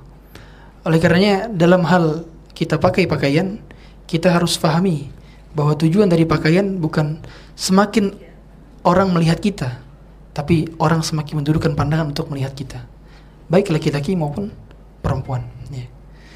dan juga pada dasarnya dalam hal pakaian ini Allah sudah katakan, ya, "Qad anzalna 'alaikum libasan yuwari sawatikum wa risha, wa libasut taqwa dzalika khair." Kami telah turunkan pakaian-pakaian untukmu dalam hal untuk menutupi aurat wa libasut taqwa dan juga adalah libasut taqwa. Sebaik-baik pakaian adalah pakaian takwa, pakaian takwa. Dan pakaian takwa ini maksudnya adalah pakaian yang menutup aurat. Ya. Bukan harus koko, nggak harus. Tapi yang menutup aurat dan pakaian yang, yang biasanya paling pantas dipakai adalah pakaian untuk sholat. Maka cek dari kita masing-masing, apakah pakaian kita layak dipakai untuk sholat atau kita butuh pakaian lagi untuk sholat. Kalau seandainya kita masih butuh bahan lain dan pakaian lain untuk sholat, berarti pada dasarnya pakaian kita belum layak dikategorikan sebagai pakaian yang baik, gitu ya. Dan pada dasarnya pakaian juga hendaknya tidak menggunakan warna yang mencolok dan warna yang transparan. Oleh karena laki-laki juga ada beberapa sarung laki-laki yang warna putih, gitu ya. Itu kalau misalkan kita pakai masih terlihat transparan, dia tidak sah sebagai penutup aurat. Oleh karenanya juga kenapa warna yang paling tidak membuat transparan itu warna hitam biasanya. Ya kan? Nah, itu bagus karena itu tidak tidak transparan pada akhirnya. Sekalipun pada dasarnya tidak dibatasi, warna-warna harus tertentu tidak dibatasi. Apalagi kalau kita lihat um, kita jemaah umroh dan haji ibu-ibu kebanyakan kan pakai warna putih ya. Meskipun tidak harus warna putih. Ya, kalau Indonesia kebanyakan gitu ya. Kalau haji reguler itu warnanya warna putih. Tapi secara umum kalau misalkan warna lain tidak masalah ya. Karena tidak harus pada akhirnya tidak harus kalau wanita tidak harus uh, tidak boleh berjahit itu tidak masalah. Yang pakai berjahit tidak masalah. Adapun kalau laki-laki, nah ini yang jadi problem ya. Makanya kenapa uh, kain yang paling bagus kain ihram kan kain yang bentuknya seperti selimut itu ya. Nah, itu karena itu kain yang tidak transparan. Adapun kain-kain yang dipakai ibu-ibu seandainya transparan maka dia hendaknya pakai dalaman lagi. Ya. Termasuk pada dasarnya kalau kita jual benda-benda barang-barang yang sekiranya akan dipakai oleh yang beli untuk hal-hal yang bertentangan dengan syariat maka kita tidak boleh menjualnya kepada dia. Maka dalam hal fikih muamalah kita tidak boleh menjual pisau kepada orang yang beli ternyata preman, nggak boleh. Atau kita jual anggur yang beli kita tahu itu dia akan memerasnya menjadi khamr, maka tidak boleh. Maka pada dasarnya dalam hal fikih muamalah yang menjadi patokan juga adalah niat-niat pelakunya. Maka pada dasarnya juga ketika kita pakai pakaian, niatkan ini dalam bentuk rangka kenikmatan yang Allah berikan kepada kita. Kenikmatan pada akhirnya. Kita ditutupi ini kenikmatan. Ya. Makanya dahulu ketika Adam alaihissalam bersama istrinya Hawa ketika makan syajaratul khut langsung Allah buat apa? Dibuka bajunya, kebuka bajunya. Kenikmatan dicabut. Ya. Maka ketika kita pakai baju, anggaplah ini sebagai sebuah kenikmatan yang saya dapatkan dari Allah Subhanahu wa taala dan saya mensyukurinya dengan cara menutup aurat saya semaksimal mungkin. Karena hadirin sekalian, satu inci aurat ini sudah bisa mendatangkan dosa. Satu inci aurat. Dan kebanyakan mohon maaf ibu-ibu, kebanyakan ibu-ibu terlihat pergelangannya maka harus di make sure pergelangannya ini tertutup rapat ketika di luar. Entah pakai apa itu namanya? Manset atau pakai apa gitu ya. Ah ini harus dipastikan ya. karena masalah pakaian ini juga dibahas dalam kitab kitab fikih. Ada namanya kitabul libas. Kitabul libas bab berkenaan dengan pakaian. Pakaian yang layak seperti apa yang tidak boleh seperti apa yang diperbolehkan seperti apa. Itu dibahas dalam kitab ya. dan jangan sampai ternyata yang kita pakai tidak menutupi aurat kita. Ya. oleh karenanya dahulu dahulu kalau kita lihat bagaimana susahnya para sahabat di awal-awal hijrah ke Madinah itu susah mereka. Untuk kain kafan aja sedikit. Kain kafan bayangkan. Sampai Musa bin Umar ketika wafat meninggal dunia cuma meninggalkan satu helai pakaian satu helai pakaian. Ketika ditarik ke wajahnya maka kakinya kelihatan. Ketika ditarik ke kakinya maka wajahnya kelihatan satu helai. Para sahabat itu baru terasa makmur kehidupannya. Makanya kata para sahabat, kami baru ngerasa kenyang setelah tujuh setelah tahun ke-7 Hijriah. Sebelum itu belum kenyang. Belum kenyang. Susah sekali. Maka ketika dapat dapat pakaian adalah kenikmatan. Apalagi pakaiannya bisa kita ganti-ganti. Oleh karena pada dasarnya setiap kali kita pakai pakaian niatkan syukur karena Allah. Dengan demikian Allah tambahkan kenikmatan kita dalam bersyukur. Dan Rasulullah SAW dalam memandang harta, kalau kita lihat baga bagaimana konteks hadis beliau, beliau itu kalau bahkan ada seorang anak kecil datang ke beliau, ya Rasulullah, sesungguhnya ibuku meminta baju dari engkau. Jadi para sahabat paham ya bahwa segala hal yang pernah dipakai oleh Rasulullah maka itu berkah. Berkah. Ini hanya khusus bagi Rasul dan para nabi saja. Ada seorang anak kecil datang kepada Rasulullah. Saya disuruh ibu saya untuk meminta kepadamu satu pakaianmu. Kata Rasulullah, saya tidak punya kecuali pakaian ini saja. Anak ini, anak kecil ini luar biasa. Kata dia, kalau gitu yang kau pakai saja Rasulullah. Iya. Akhirnya Rasulullah SAW pun melepas bajunya tentu dengan tetap menutup aurat dan memberikan tersebut baju tersebut kepada anak ini. Iya. Pernah satu ketika juga ada hadis hadis yang sahih yang Rasulullah baru saja di, dikasih dikasih pakaian yang bajunya berasal dari Yaman oleh seorang wanita Ansor. Ya, jadi Rasulullah itu memang sana boleh dapat hadiah tapi tidak boleh dapat sedekah, nggak boleh dapat sedekah. Nah suatu ketika emang dikasih satu kain burdah berasal dari dari Yaman. Jadi emang kain yang paling bagus di zaman tersebut adalah kain yang berasal dari Yaman. Sampai sekarang pun begitu. Kain Yaman terkain terkenal dengan bagus-bagus, madunya juga bagus-bagus uh, atau bahasa kita impor lah, kain impor. Nah pada saat itu dipakai tiba-tiba ada sahabat yang minta kepada Rasulullah, ya Rasulullah, bolehkah saya meminta kain wa ini? Kemudian sahabat yang ngedengar perkataan sahabat ini yang bilang, kamu ini nggak tahu diri ya, kamu nggak tahu kan Rasulullah itu kalau diminta nggak pernah nolak, itu diberikan langsung sama Rasulullah. Yeah. Kemudian akhirnya ketika Rasulullah sudah memberikan itu dan pada saat Ditanya orang ini, kamu tahu kenapa saya minta itu kain ke Rasulullah? Karena saya ingin menjadikan kain yang bekas dipakai Rasulullah SAW itu sebagai kain kafan saya. Dan akhirnya dia, dia, dia, dia setelah wafat dia, dia dimakamkan dengan kain kafan yang pernah dia minta dari Rasulullah SAW. Yeah. Itu berarti Rasulullah SAW pada dasarnya kalau diminta nggak pernah nolak. Uh, Makanya di, beliau adalah basyarul lakal basyar. Manusia tapi tidak sama seperti manusia. Ya. Ketika diminta tidak pernah nolak. Sampai-sampai ketika seorang Arab Badui minta ke beliau harta. Nah, sampai narik selendang beliau, apa jubah beliau ditarik.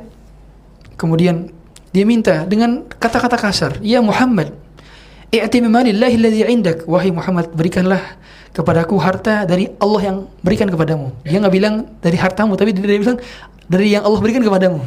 Dia bilang ya Muhammad lagi, bukan ya Rasulullah. Jadi sahabat itu nggak ada yang pernah berani manggil Rasulullah SAW dengan sebutan ya Muhammad. Wahai Muhammad, nggak pernah nyebut nama, nggak pernah berani. Tiba-tiba Arab Badui bilang begitu. Tapi Rasulullah Subhanallah, luar biasa beliau, ketika beliau ditarik tersebut, ternyata yang pertama kali diresponnya adalah senyuman langsung diberikan apa yang diminta. Iya. Ini ajaib akhlak beliau. Sampai-sampai juga dalam riwayat lain pernah disebutkan bahwa Rasulullah pernah memberikan dua lembah, dua lembah daripada daripada kambing. Maksudnya perumpamaan kambing yang sangat banyak kepada orang Arab Badui selepas daripada beliau mendapatkan ghanimah. Kemudian Arab Badui ini teriak ke kaumnya, "Ya kaumi aslimu, wahai kaumku masuk Islamlah kalian semua." Fa inna Muhammadan idza a'ta lam yakhshal faqah. Sesungguhnya Muhammad kalau sudah ngasih nggak pernah takut miskin. Nggak pernah takut miskin. Sedangkan cek ini kita. Adakah rasa berat ketika memberikan? Nah, pada akhirnya lan tanal birra hatta tunfiqu mimma tuhibbun. Kalian tidak akan pernah mencapai derajat bir sampai kalian mampu memberikan harta yang kalian senangi. Ya. Jadi pada dasarnya konsep keimanan paling tinggi adalah ketika kita mampu menyerahkan apa yang paling kita senangi dan cintai. Ini puncak harta paling tinggi. Makanya dahulu sampai-sampai Ibu Umar, saya suka gula. Akhirnya dia infakkan gulanya. Ya. Saya suka ini dia infakkan apa yang dia senang. Ya. Makanya jangan sekali-kali kalau bisa, kalau bisa kita ngasih ke orang itu bukan makanan bekas, bukan makanan sisa. Nah, kita lihat cek. Biasanya kita ngasih security makanan yang baru atau makanan yang udah lama tertumpuk di meja makan. Nah, ini ini bentuk daripada akhlak pada akhirnya. Pastikan yang kita kasih itu masih baru, masih bagus, layak dimakan. Ya. Pun begitu, kalaupun kita ngasih baju, bajunya memang layak untuk dipakai. Layak untuk dipakai. Ya, dengan demikian orang juga senang dan kita menyenangkan hati seorang lainnya bagian daripada keimanan. Kata Rasulullah SAW, sebaik-baik amalan adalah sururun tudkhiruhu ala muslim. Yaitu kebahagiaan yang kau titipkan, yang kau berikan kepada hati seorang beriman lainnya. Dan dalam perkara masalah pakaian pada dasarnya yang penting adalah menutup aurat, tidak berlebihan dan kita paham bahwa itu kenikmatan sekaligus akan dihisap oleh Allah Subhanahu wa taala ya. Yauma idzin tuhaditsu akhbaraha. Semuanya akan berkata dan la tus'alunna yauma idzin anin na'im. Kita akan ditanya dan soal tentang segala kenikmatan yang Allah berikan kepada kita. Duduknya kita dengan ruangan ber AC seperti ini, ini kenikmatan. Mendapatkan ilmu kenikmatan. Pakai pakaian kenikmatan. Berkendara menuju ke sini kenikmatan. Bisa berkomunikasi kenikmatan. Dan kenikmatan Allah pada akhirnya tidak akan pernah terukur dan tidak akan pernah terhitung. Wa ma bikum min ni'matin faminallah. Semua kenikmatan datang dari Allah. Tidak ada pun satu di antara kita yang mengusahakan kenikmatannya sendiri kecuali betul-betul itu datang dari Allah Subhanahu wa taala. Demikian mungkin dapat kami sampaikan. Barangkali ada hadirin sekalian yang ingin berdiskusi atau bertanya, kami persilakan.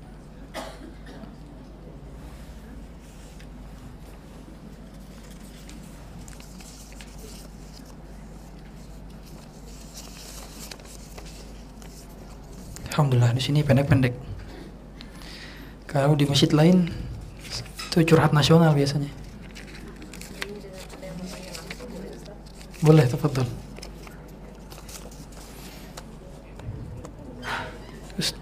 Ustaz, apakah ada amalan khusus agar kita mendapatkan hisab yang mudah? Pertama banyak-banyak doa. Allahumma hasibni hisaban yasira. Allahumma hasibni hisaban yasira. Yang kedua, orang yang perbanyak orang yang agar hisapnya mudah adalah pada akhirnya dia tidak memperbanyak apa yang memperlama hisapnya. Jadi sekiranya sudah cukup, maka dia tidak perlu lagi untuk memperbanyak-banyaknya. Nggak perlu harus koleksi ini, koleksi itu. Sepatu ada sebelas, tas ada berbagai macam. Ya. Misalkan sampai ada lemari tas, semua tas dari zamannya kapan sampai kapan ada semua lengkap. Subhanallah baju warna dari semua warna Taylor tuh punya warnanya. Dari warna ini warna ini warna ini warna ini ada. Ya, ini supaya pada akhirnya supaya hisap kita mudah. Yang sekiranya sudah lebih maka tidak perlu ditambah lagi. Makanya bagus sekali ya. Saya pernah baca di berita itu konsep minimalis ala Jepang gitu ya. Mereka tuh punya hanya beberapa lembar baju saja. Karena pada akhirnya hadirin kita ini hanya butuh beberapa helai pakaian untuk menutup aurat kita. Kita hanya butuh satu piring nasi untuk mengenyangkan. Kita hanya butuh satu gelas air untuk minum. Sederhana, kita hanya butuh satu kasur untuk tidur. Sederhana kehidupan kita. Oleh karenanya Rasulullah SAW itu rumah beliau itu mampu di atapnya mampu kepegang. Atap rumah Rasulullah SAW itu kepegang. Kalau kita berdiri kepegang. Hasan al-Basri dulu masuk ke rumah Rasulullah. Ketika Rasulullah sudah wafat tentunya.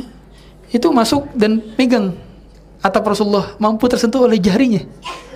Nangis beliau. Dan dia menginginkan gubernur di zaman tersebut agar tidak mengubah bangunannya sehingga nantinya para pejabat-pejabat bisa melihat bagaimana rumahnya pemimpin dunia akhirat. Saya selalu baca Allah masih bisa di rakaat terakhir salam apakah itu diperbolehkan jadi doa saat uh, tahiyat akhir itu pada akhirnya memang ada yang diriwayatkan riwayat oleh Nabi sallallahu alaihi wasallam. Di antaranya adalah Allahumma inni a'udzubika min adzab jahannam wa min adzab al-qabr wa min fitnatil mahya wal mamat wa min fitnatil masih dajjal. Kemudian Allahumma inni ala dzikrika wa syukrika wa husni ibadatik. Itu juga termasuk ke dalamnya. Ya. Selebihnya pada akhirnya adalah doa bebas. Dan sebaik-baik doa adalah doa ketika sujud. Tapi bukan sujud terakhir saja Jadi banyak disalahpahami bahwa orang ketika sujud terakhir dilamain. Lama. Padahal ini keliru. Yang betul adalah setiap sujud durasinya sama. Kalau mau lama maka semua sujud lama. Sak kadarnya sama. Nah rata-rata kalau kita bisa sujud lama ketika kita sholat sendiri, maka sholat sunnah tersebut nah sujudnya lama-lamakan. Makanya kenapa batasan kita baca baca tasbih ketika sujud itu sampai 11 kali. 11 kali. Afdolnya tiga kali tapi bisa sampai 11 kali. Dan tentu doa-doa yang perlu kita perbanyak panjatkan adalah doa-doa tentang akhirat. Bukan doa-doa tentang dunia. Jadi coba kita cek masing-masing. Kebanyakan doa kita doa minta surga atau doa minta dunia? Dicek. Karena pada akhirnya obsesi kita terlihat dari doa-doa yang paling sering kita lantunkan dan kata-kata yang paling sering kita ucapkan. Terlihat apa yang paling sering kita ucapkan? Apakah dunia atau akhirat? Jika kita sudah bertaubat, insya Allah taubatan nasuha, apakah nanti di hari kiamat dosa-dosa kita tetap diperlihatkan? Menurut para ulama, iya tetap diperlihatkan, tetapi hanya kita dengan Allah saja yang melihat orang lain tidak. Ini bagi orang yang hisab yasiro. Dan catatannya kata Ibnu Qayyim al-Jauziyah itu tidak hilang. Jadi catatannya ada. Catatan dosanya ada meskipun sudah dihapus dosanya, meskipun sudah diampuni dosanya, tapi catatannya ada. Dan Allah masih menetapkan catatan tersebut ingin menunjukkan bahwa Allah Maha Pengampun dan Allah Maha Afu Makanya kenapa doa yang sering dipanjatkan oleh Rasulullah SAW ketika 10 hari terakhir apa? Allahumma innaka afuun tuhibbul afwa fa'fu anni. Ini doa. Nah, afuun itu itu adalah pengampunan sekaligus penghapusan. Jadi kalau orang afu dia, dia itu lebih tinggi daripada ghafur. Jadi kalau Allah kita minta Allah ya Allah ampuni aku, maka ampunilah sekaligus hilangkanlah. Nah, sehingga ada pendapat ulama yang mengatakan bahwa dosanya tidak lagi tercatat dan tidak lagi terlihat. Ya. Dan semoga saja terlihat, terhapus semua. Karena kalau sudah terhapus semua, kita merasa tenang nantinya. Bayangkan, nanti bagaimana orang lihat kita semua kelihatan dosa kita seperti apa di hari kiamat. Saya sering bilang, dunia ini panggung sandiwara. Aslinya kita baru kelihatan nanti di hari kiamat. Asli saya baru kelihatan dari kiamat. Asli Anda baru kelihatan dari kiamat. Semua sandiwara. Semua dengan topengnya masing-masing. Dan topengnya pada akhirnya yang menutupnya adalah Allah. Allah yang membuat kita menjadi baik. Tidaklah kalau kita melihat ada orang baik kecuali pasti itu karena rahmat dan keutamaan Allah. Walaula fadlullahi alaikum wa rahmatuhu ma zaka minkum min ahadin walakin Allah yuzakki man yasha. Tidaklah ada kebaikan pada diri seorang hamba kecuali Allah yang pada akhirnya yang berbuat baik kepadanya karena Allah menutup aibnya. Jika si fulan berjudi dengan menjual rumah dengan harga 1 M, lalu dia kalah, kemudian dia menang 1 M, apakah uang itu haram? Karena modal awal jual rumah itu 1 M. Tetap haram bagi dia. Tetap haram bagi dia. Tetap haram. Karena pada dasarnya harta yang digunakan untuk menjadi haram dan income-nya ternyata jadi dari perkara haram, hartanya nggak bisa digunakan oleh dia, tapi bisa digunakan oleh keluarganya. Tapi kalau dia bertobat maka boleh digunakan. Bertobat. Bertobat. Tadi dalilnya fa intum tum falakum ru'usu amwalikum. Kalau kalian bertobat maka kalian mendapatkan harta yang kalian telah dapatkan dahulu. Makanya orang yang dahulunya pernah hutang riba, dia pernah hutang riba, oh dapat rumah 5 miliar misalkan, atau dia pernah menang slot nah, 5 miliar. Itu ketika udah bertobat rumahnya nggak dibakar. Sayang sekali kalau dibakar. Mending pakai buat pesantren kan. Nah, berarti cuma diapain? Dia tobat. Kemudian uh, pada saat itu dia dia mendapatkan harta yang telah dia dapatkan. Ya. Makanya dahulu orang-orang orang-orang Arab Arab kafir Quraisy mereka dulu kan mereka ini juga transaksinya riba mereka rentenir jadi orang-orang kafir Quraisy kerjaannya itu rentenir. Ngikutin orang Yahudi. Siapa mempelopori ri- riba di kabilah Arab pada itu? Orang Yahudi.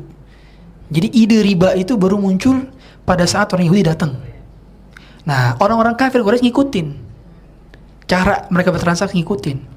Nah, begitu mereka masuk Islam, Abu Sufyan, kita lihat bagaimana sahabat-sahabat yang dulu bertransaksi demikian. Apakah Rasulullah menyuruh buang harta kamu? Enggak. Tetap hartanya buat mereka. Setelah mereka telah bertobat. Kecuali harta-harta yang sifatnya hasil curian, maka tidak boleh diterima dan tidak boleh digunakan, kecuali harus dibalikan. Jika beli baju baru, apakah harus dipakai sholat dulu agar meringankan hisap?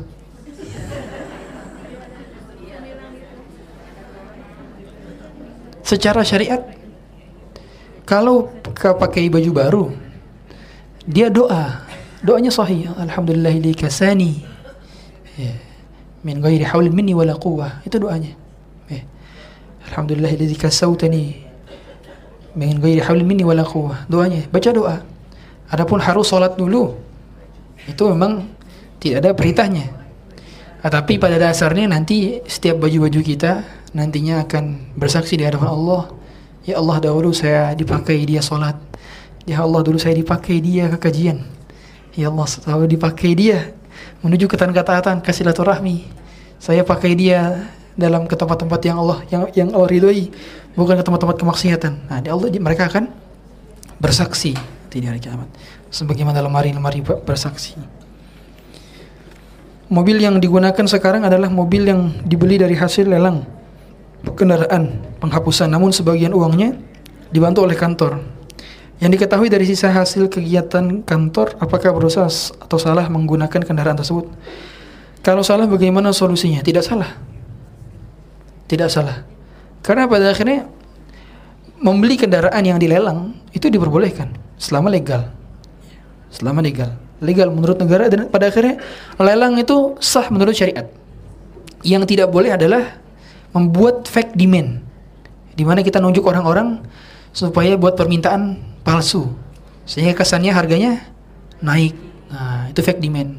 Termasuk fake demand, mohon maaf nih, kalau di sini ada yang sebenarnya saya konsentrasi di bidang fikih muamalah, Ibu sekalian. Jadi eh, pertanyaannya sebenarnya relevan kalau bertanya tentang fikih muamalah.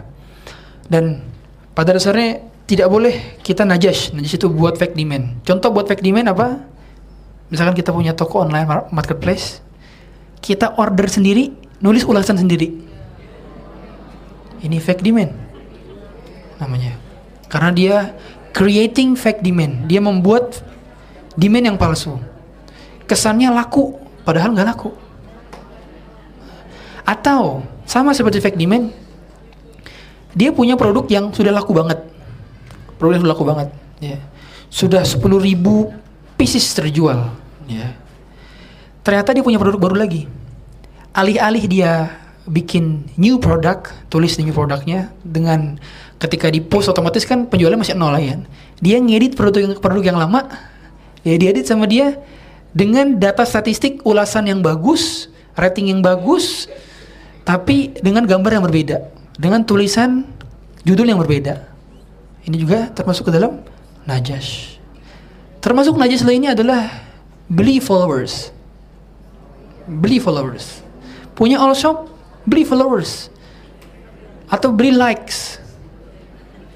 Oh, nyuruh buzzer-buzzer. Ayo, semua like dalam waktu yang sama postingan terbaru supaya ini viral. Nah, ini termasuk fake demand. Dalam agama kita tidak diperkenankan hal demikian dikarenakan eh, kata Rasulullah laisa minna man ghasyana la- man ghasyana falaysa minna. Siapa yang menipu kami maka bukan dari golongan kami. Ya. Eh, apalagi yang termasuk fake demand itu? Kalau dulu ya dulu abang-abang ojol tadi punya dua HP satu order pakai sendiri order sendiri supaya ratingnya 5 terus. Ah, juga tidak boleh. Tidak boleh ya. Nah, hal semacam ini pada dasarnya dalam agama kita segala kezaliman itu diharamkan. Ini haram tu zulma ala nafsi wa haramtuhu bainakum fala tadhalimu fala aku haramkan kezaliman kepada diriku dan aku haramkan kezaliman kepada kalian. Dan ini termasuk kezaliman kepada customer pada akhirnya. Ya. Allah taala alam. Silakan ada lagi yang bertanya?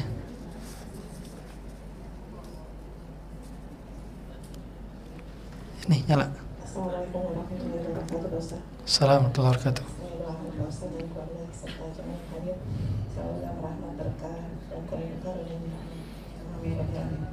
Izin bertanya Pak Ustaz. Mengenai ada dua boleh ya Pak Ustaz? Banyak juga boleh bu. Mengenai, fikih pakaian Pak Ustaz. Kalau umpamanya kita pakaian itu bisa dipakai untuk sholat, umpamanya rok, roknya itu panjang, terus atasannya lebar, apakah boleh dipakai sholat? Atasannya itu memang eh, bermodel-model seperti ada ya ada motifnya lah Pak Ustaz, tapi nggak ada payet-payet gitu. Kedua, eh, kedua Pak Ustaz mengenai penghasilan. Kalau penghasilan itu untuk mendapatkan surga ini Pak Ustadz ya kan kita ingin mendapat uh, simpanan simpanan di akhirat uh, kalau umpamanya kita pakai untuk bisnis bagian kita bisnis tapi kita penghasilan itu untuk niatkan untuk akhirat tapi hasilnya uh, untuk kita diri kita sendiri gitu Pak Ustadz kata karena ada uh, ada yang bilang mengatakan bahwa sedekah itu untuk ke diri kita dulu ke keluarga kita, ke pasangan kita, keluarga kita, baru ke yang lain gitu Pak Ustadz. Yang saya bingung ini adalah sepertiga gini Pak Ustadz penjelasannya gitu mengenai uh, penggunaan harta kita yang afdolnya gitu Pak Ustadz. Ya. Mohon terima kasih Pak Saudara lagi. Iya. Ada juga juga juga lagi Pak Ustadz mengenai sarung mengenai sarung. Kan kalau di di masyarakat kita kan masih pakai uh, laki-laki gitu pas pernikahan dia suka pakai satu sarung sutra ya. Sutra sutra saya kalau yang di Makassar itu kayaknya surat sarung sutra deh ini mau nggak salah ya walau tapi eh, bagaimana Ustadz mereka udah apa udah udah suatu tradisi harus pakai gitu terus kalau kita kita kalau Pakaian sholat yang dipakai wanita syarat-syaratnya adalah menutup aurat seluruh aurat tubuh wanita aurat kecuali wajah dan pergelangan tangan. Ini wajah dan pergelangan tangan. Sehingga pada dasarnya pada saat sholat dia hendaknya melepas cadar itu pertama. Kalau khawatir ada laki-laki yang melihatnya berarti dia pakai cadar tidak ada masalah karena hajat. Dan yang kedua, pada dasarnya tidak terawang. Tidak terawang dan tidak ketat. Tidak ketat. Kemudian pada dasarnya tidak kurang bahan. Artinya ketika dia sujud sujud ruku tidak ada bagian part tubuh yang kelihatan. Secara umum demikian maka uh, adapun warna dan motif-motif itu tidak menjadi masalah. Kalau seandainya tidak ada gambar makhluk hidup. Seandainya warnanya bukan hitam atau warnanya bukan putih warnanya warna hijau atau warna apa pun selama memenuhi persyaratan dia sah dipakai untuk sholat maka bisa digunakan sebagai pakaian sholat. Yang kedua bagaimana kalau kita bekerja di dunia mendapatkan penghasilan kita gunakan untuk akhirat? Ini justru tujuan dari utama kita mendapatkan pahala dari Allah bekerja bukan hanya sekedar bekerja. Ketika anda bekerja anda berdagang anda berbisnis punya perusahaan maka pada akhirnya harus niatkan pulang dari kantor pulang dari pasar itu bukan hanya bawa uang tapi bawa pahala. Karena kalau antum kalau kita dari pasar dari kantor dari kerjaan hanya pulang bawa duit apa bedanya dengan orang tidak beriman? Orang kafir pun pulang kerja bawa duit tapi kita tidak. Kita pulang kerja bawa duit bawa pahala. Dua kita bawa. Bekal menuju surga dan bekal untuk orang di rumah kita. Ini pada dasarnya. Maka kita bekerja kalau bagi laki-laki wanita tidak ada kewajiban mencari nafkah. Kalau bagi laki-laki maka pada akhirnya mereka semua sedang berjihad. Seandainya mereka mati dalam keadaan mencari nafkah mereka syahid. Syahid. Dan itu pahala yang besar. Pahala yang besar oleh karenanya kata Rasulullah SAW dinarun anfaqtahu fi sabilillah wa dinarun anfaqtahu ala raqabatik wa dinarun anfaqtahu ala ahlik. Afdal min dinarun anfaqtahu ala ghairik. Kama qal. Jadi kalau satu dinar yang kita pakai untuk sedekah fisabilillah satu dinar yang kita pakai untuk untuk kasih kepada uh, anak fakir miskin dan satu dinar yang kita pakai untuk di jalan Allah atau di jalan cari nafkah, maka itu lebih utama. Makanya ngasih nafkah itu masih lebih utama dibandingkan sedekah ke masjid, nah gitu. Secara umum gitu. Ya. Emang betul ada skala priority dalam dalam dalam hal sedekah ya. Pertama betul nafkah dulu. Nafkah itu yang mana nafkah? Pertama nih, karena bagi laki-laki ya, yang memiliki kewajiban mencari nafkah. Kalau wanita, wanita tidak memiliki kewajiban menafkahi orang lain dan menafkahi dirinya. Jangankan orang lain, dirinya aja nggak wajib menafkahin. Karena dia dinafkahi oleh bukan bukan menafkahi dia. Wanita, seumur hidup. Seumur hidup wanita dimuliakan.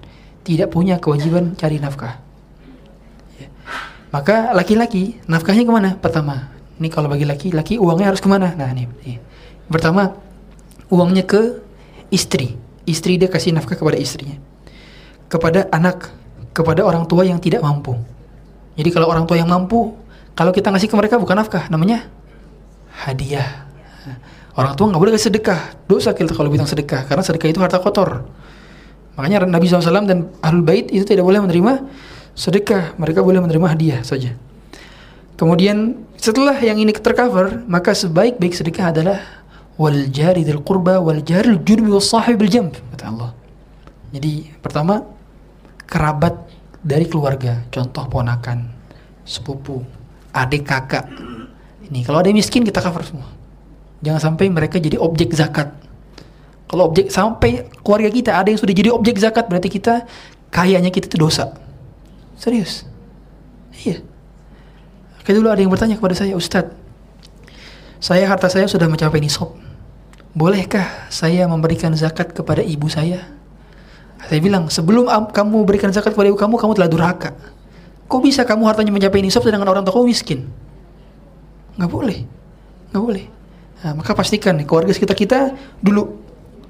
Makanya sebaik-baik sedekah itu kepada kerabat kerabat yang bukan menjadi tanggung jawab nafkah. Contoh kakak adik. Kakak tidak saling menafkahi kepada adik, adik tidak menafkahi kepada kakak. Nah, boleh ini jadi objek zakat. Yang kedua adalah paman paman itu tidak menjadi objek zakat. Jadi kalau kita punya paman atau bibi yang sekiranya kurang mampu, kita kasih uh, apa namanya zakat ke mereka boleh. Kemudian kepada ponakan, kemudian kepada sepupu. Nah, ini kata Rasulullah sadaqatun wasilah. Jadi kalau orang dia sedekah zakat kepada orang-orang yang tadi kerabat itu dapat dua pahala. Pahala sedekah sekaligus pahala silaturahmi. Silaturahmi. Ya. Baru setelah ini kepada apa? Tetangga. Tetangga wajah junub tetangga. Nah, tetangga ini cari kita tetangga yang miskin. Nah, atau kalau cari tetangga miskin di Pondok Indah susah. Cari tetangga miskin di Kemang susah.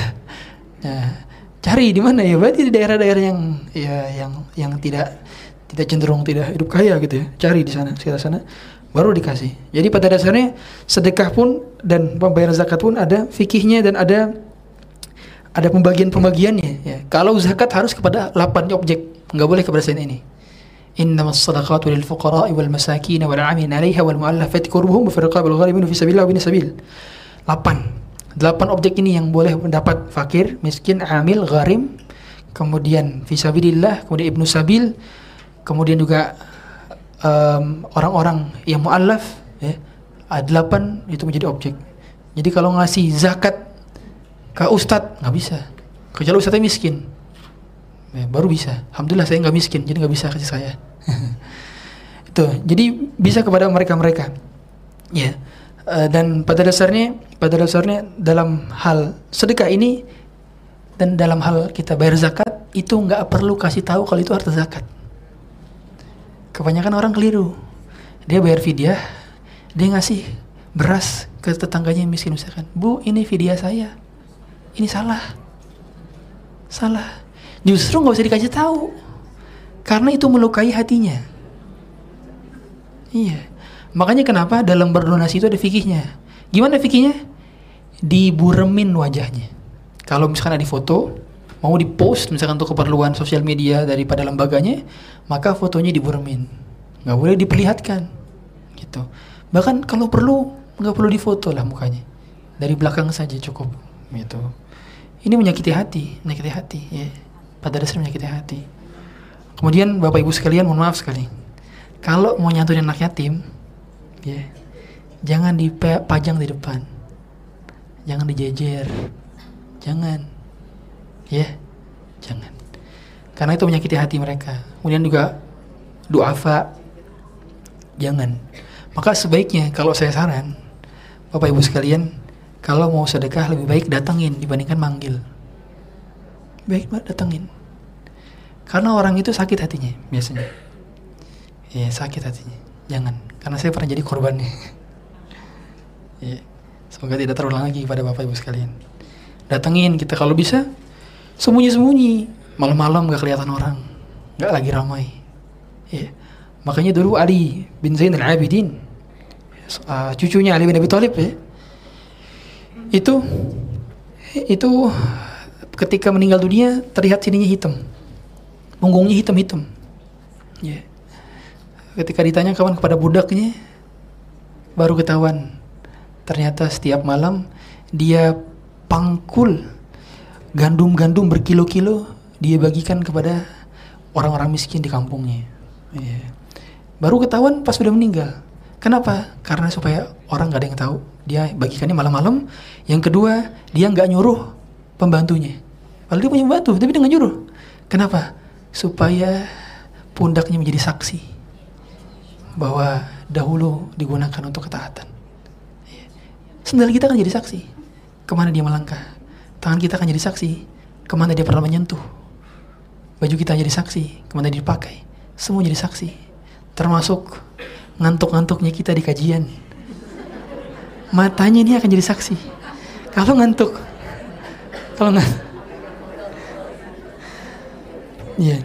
Nah termasuk nih, saya juga baru lihat nih, ada kajian yang ada kursi semua ini, masya Allah. Ini akan jadi saksi di hari kiamat. Ya, akan jadi saksi di hari kiamat. Semoga saksinya adalah kebaikan-kebaikan semua. Silakan.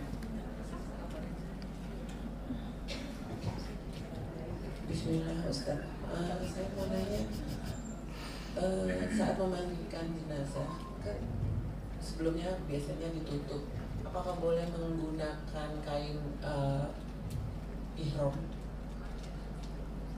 Dah. Mayat. Kan kadang orang suka harus dengan kain batik gitu. Hmm. Banyak kan orang begitu. Hmm. Iya. Apakah boleh membeli kain kafan? Apa harus Karena sekarang banyak sekali jual paket kain kafan Hmm. Baik. Dah. Iya. Pertama, tidak harus dengan kain batik, kain apa pun. Kalau bahasa itu kain jarik ya. Nggak harus, kain apa pun. Adanya anduk-anduk bisa. Adanya spray-spray. apa pun tidak ada kewajiban. Yang jelas menutupi aurat, menutupi aurat si mayit gitu ya. Makanya kenapa kalau mandikan itu kan pakai kain dulu, nggak ditelanjangin dimandiin, nggak gitu. Ada adabnya. Ada adabnya. Kalau orang paham dia dimandikan, kemudian dia juga pakai sarung tangan. Sehingga ketika gesek-gesek nggak langsung bersentuhan dengan kulit dengan kulit. Itu ada fikihnya juga. Dan yang ikut mandikan juga nggak sembarangan orang ya. Kemudian yang kedua, apakah harus? Tidak harus. Apakah harus beli kain kafan? Tidak harus. Nggak ada kewajiban. Tidak ada kewajiban. Tapi sebagian ulama mereka mempersiapkan kain kafan masing-masing. Ya. Abu Bakar Siddiq diriwayatkan. Ditanya oleh Aisyah, dia nyimpen kain kafannya di lemarinya nah itu jadi kalau anjuran dari Nabi nggak ada anjuran dari Nabi nggak ada nggak ada kewajiban tapi kalau mau beli untuk mengingat mati silahkan saya dulu pernah pernah punya guru musyrif saya saya punya musyrif tempat store hafalan Quran saya dahulu itu dia uh, wafat meninggal di Makassar waktu itu ternyata di kopernya ada kain kafan. Ya. Bayangkan, pas wafat ternyata udah siapin kain kafan berarti itu dia. Berarti dibawa ke mana-mana, di koper-koper dibawa ke mana-mana. Itu. Dan selama saya semenjak saya punya kain kafan, saya pribadi saya jadi ada kayak ada yang membentengi gitu untuk berbuat maksiatan. Oh iya, bakal mati. Oh iya, bakal mati. Ya. Yeah meskipun tidak wajib tapi tidak dipermasalahkan untuk uh, membeli atau memilikinya nggak harus nggak harus ya nggak harus Cuman kalau sudah punya biasanya feelnya beda. Meskipun kalau bagi orang-orang yang lain ini di keluarga serem. gitu ya. Iya, Allah alam. Iya, silakan.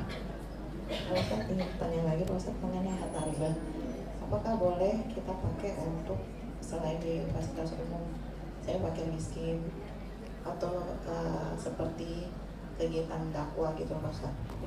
Maksudnya TV channelnya gitu. Kadang-kadang mereka eh, donasi gitu Pak. Ini, apakah itu termasuk fasilitas umum? Hmm. Iya. Saya lebih condong kepada pendapat yang boleh. Yang tidak boleh yang jadi perselisihan para ulama adalah untuk bangun masjid. Itu, untuk bangun masjid. Tapi selain daripada itu kepada fakir miskin, silahkan itu diperbolehkan. Ya. Karena pada akhirnya ketika terjadi perpindahan kepemilikan telah berpindah juga status hukumnya. Ya. Buktinya contohnya apa? Dalilnya apa Ustaz? Dalilnya adalah Rasulullah SAW menerima hadiah dari orang Yahudi. Rasulullah pernah makan katif apa eh, paha kambing yang berasal daripada wanita Yahudi. Beliau makan. Beliau makan meskipun itu karena kena racun pada itu dikabarkan tapi beliau sempat makan. Ini menandakan bahwa halalnya hadiah dari mereka. Ya kan? Karena telah berpindah kepemilikan. Padahal orang Yahudi itu mayoritas pendapatannya adalah dari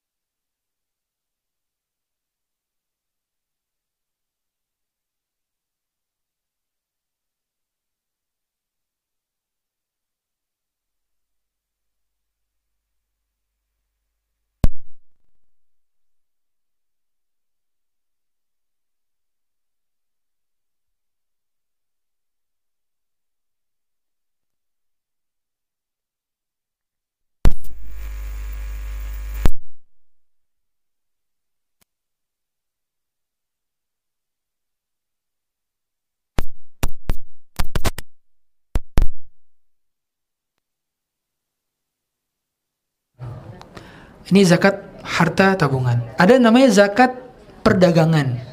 Zakat perdagangan. Zakat perdagangan ini dari mana?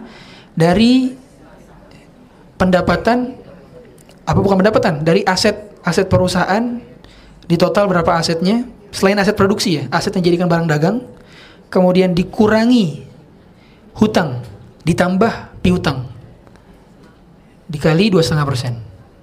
Jadi matematika nih. Nah, itu cara ngitungnya. Ya.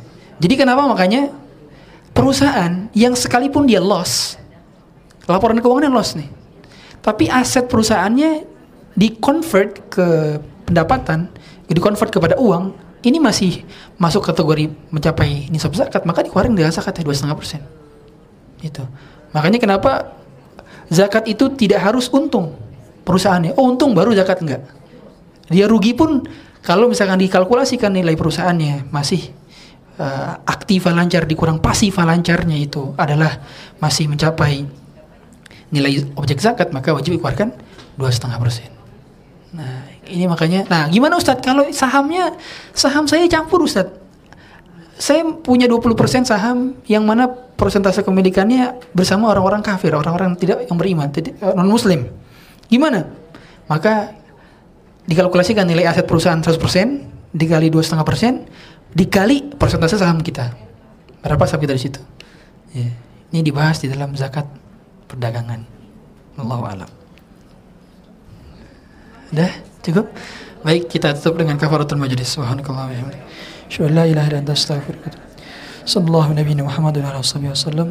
assalamualaikum warahmatullahi wabarakatuh